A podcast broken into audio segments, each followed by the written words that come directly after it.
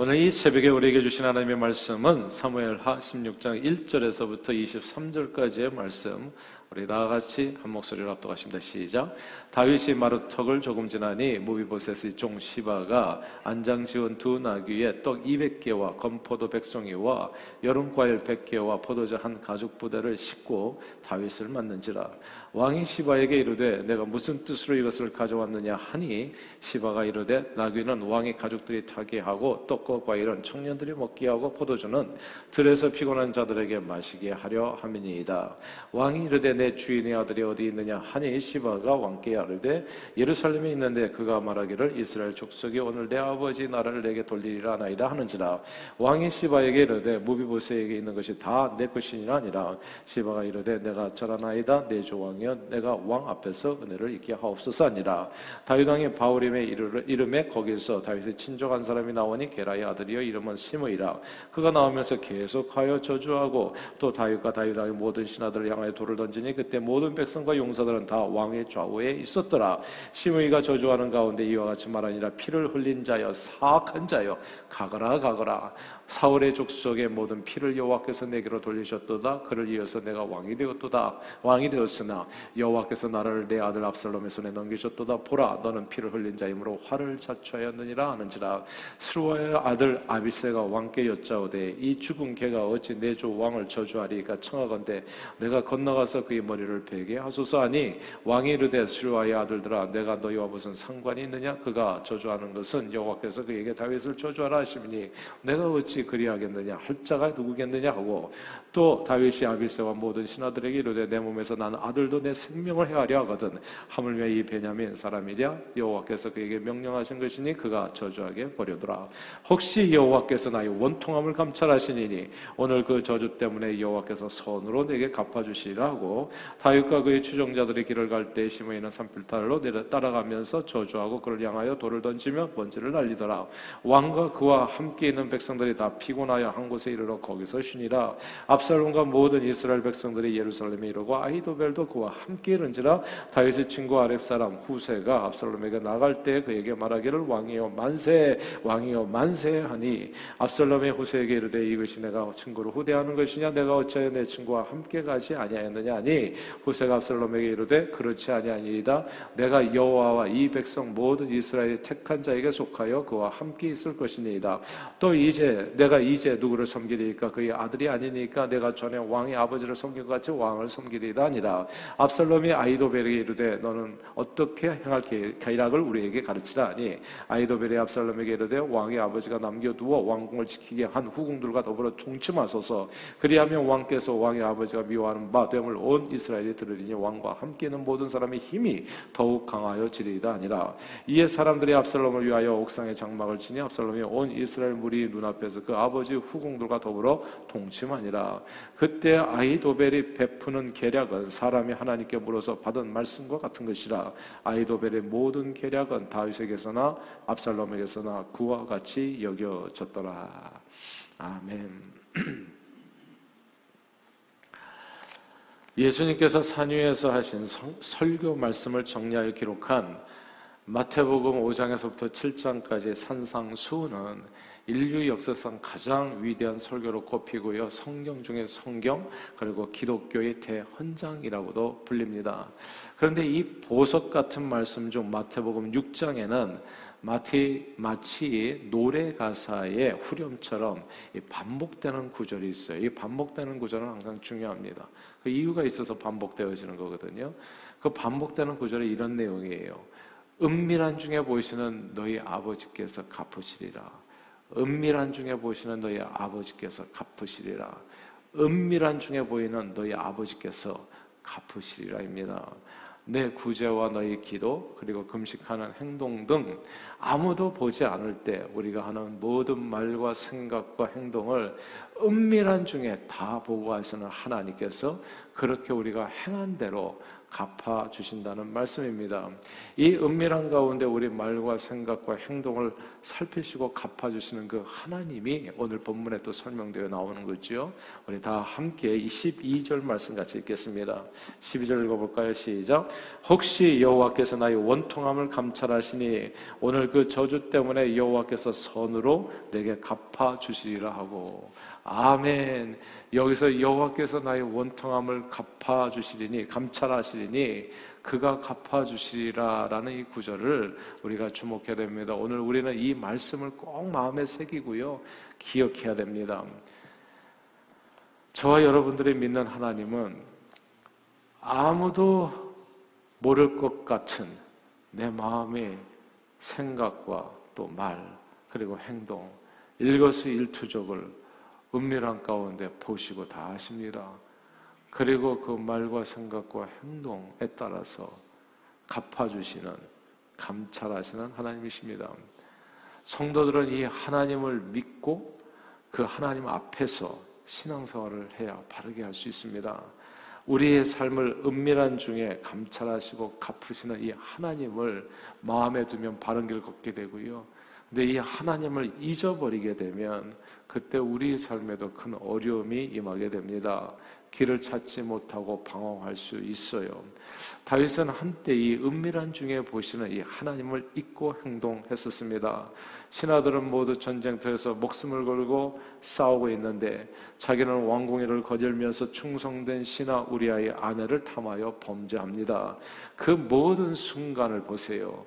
은밀한 중에 보시는 하나님께서 다 보고 아시고 계시는데 그 불꽃 같은 눈동자 앞에서 저지른 뻔뻔한 행동들입니다. 사실 사람들이 옆에서 보고 있으면 남고 잘 훔치지 못하고 못된 짓 잘 못하거든요. 사람들의 눈앞에서도 사실 하기 어려운 일인데 하나님 앞에서 했다는 게 이게 진짜 놀라운 일이죠. 근데 이게 거기서 멈추지 않고 그것도 부족해서 충성된 신하 우리아를 계획 살해까지 합니다. 모두 은밀한 중에 보시는 하나님 앞에서 저지른 행동입니다. 그러자 은밀한 중에 보시는 하나님께서 다윗에게 하나씩 하나씩 그 행동들을 다 갚으셨어요. 바세바를 통해서 난 첫 아이가 죽었습니다. 비록 그 다음에 여디디아 솔로몬이 태어났지만 재앙은 첫 아이가 죽는 것으로 끝나지 않았습니다. 그 다음 자기 황태자, 자기 아들 황태자 암논이 배다른 다윗의 딸 다마를 강간하는 이 해괴한 일이 벌어지게 되지요. 강간죄, 다윗이 범죄한 강간죄를 다시 생각나게 하는 그 후에는 다말의 친오빠 압살롬이 황태자를 시하는 일이 벌어졌습니다. 진짜 아주 지저분한 개교를 사용해가지고 형을 죽인 거죠.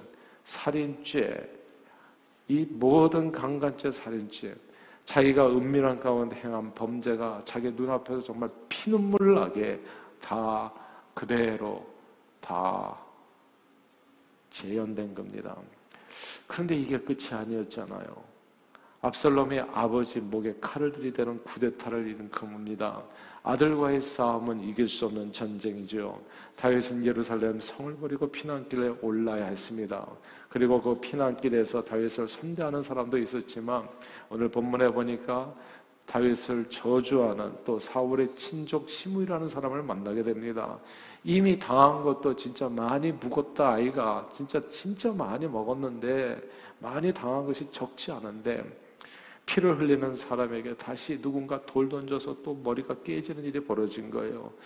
해도 해도 너무하다는 생각에 다윗이 장군 중 한 사람인 아비세가 저 입을 막기 위해서 내가 단칼에 쫓아가가지고 뭘 베어버리겠습니다 했을 때 다윗이 이런 말을 해요. 내 몸에서 난 아들도 나를 죽이려고 하는데 하물며 이 벤야민 사람이겠는가? 혹 여호와께서 저희 입술을 통해서 나를 저주하라 명령하신 것이라면 내가 달게 받을 수밖에 없지 않겠나. 이렇게 그 모든 수욕을 온전히 받습니다. 이 모습은 마치 예수님께서 골고다 언덕길을 올라가실 때 받았던 그 수욕하고도 비슷해요.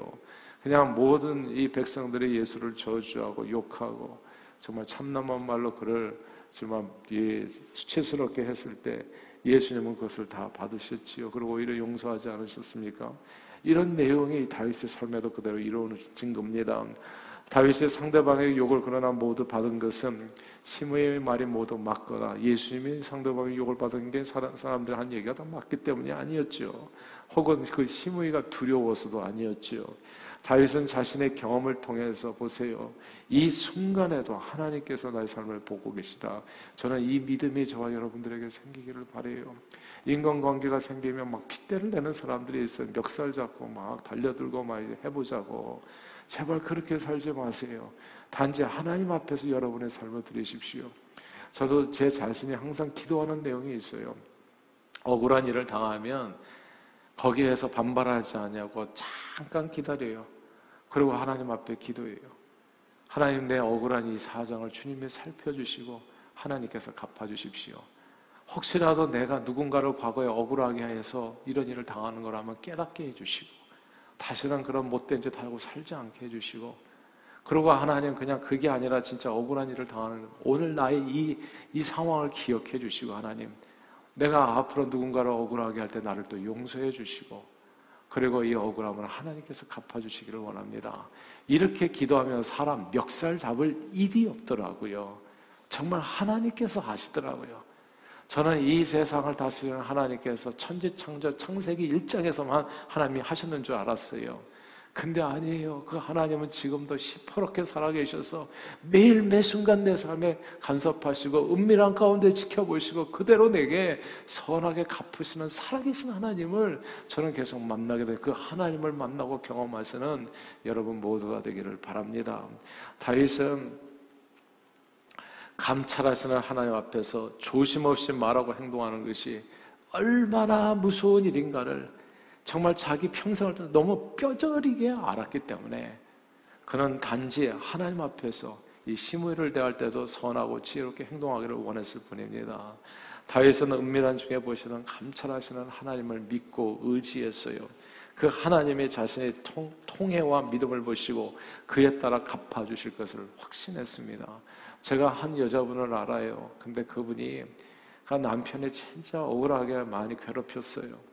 근데 그때마다 남편이 예수도 잘 안 믿고 하니까 그 남편을 보면서 속으로 기도를 하셨다고 하더라고요.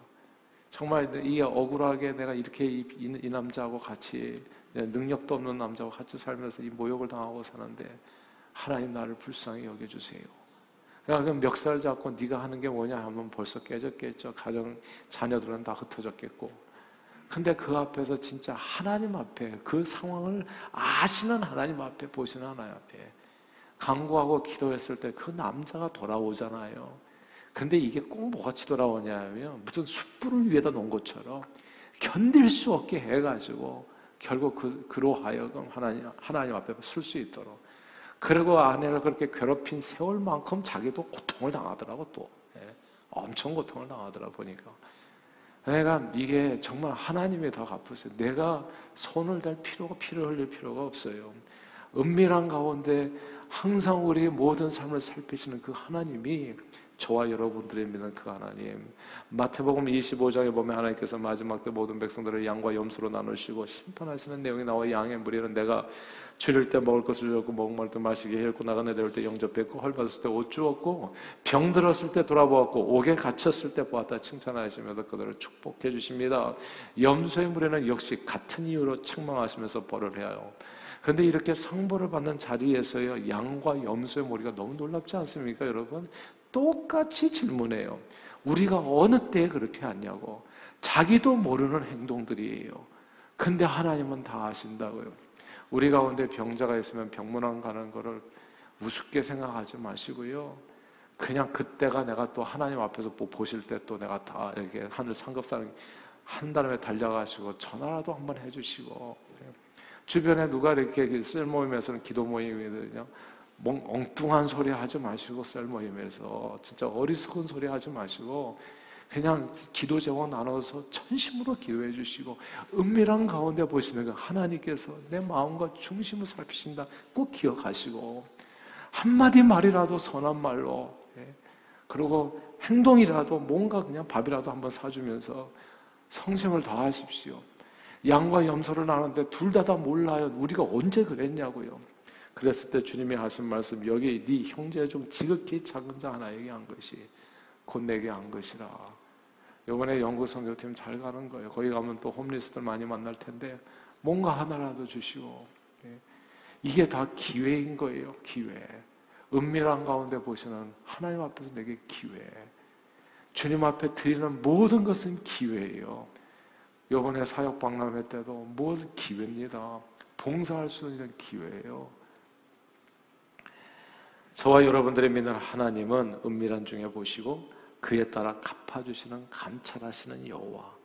그분은 은밀한 가운데 보시고 소자에게 냉수 한 그릇 떠준 것도 결단코 그 상을 잃지 아니하리라. 아 이게 우리 하나님이십니다. 하나님은 우리 인생들에게 업신여경을 당치 않으십니다. 사람의 무엇으로 심든지 그대로 거두리라.